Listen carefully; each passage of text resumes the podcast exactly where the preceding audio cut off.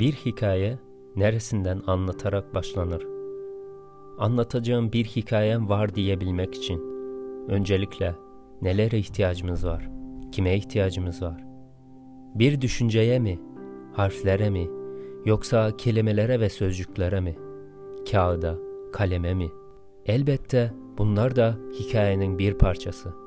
Ancak bilge bir insanın söylediği gibi, bütün hikayeler bir insanla başlar ve bir insan bütün hikayeleri anlatmak ister. Merhabalar, ben Ateş Türkmen. Bir insan bin hikayeye hoş geldiniz.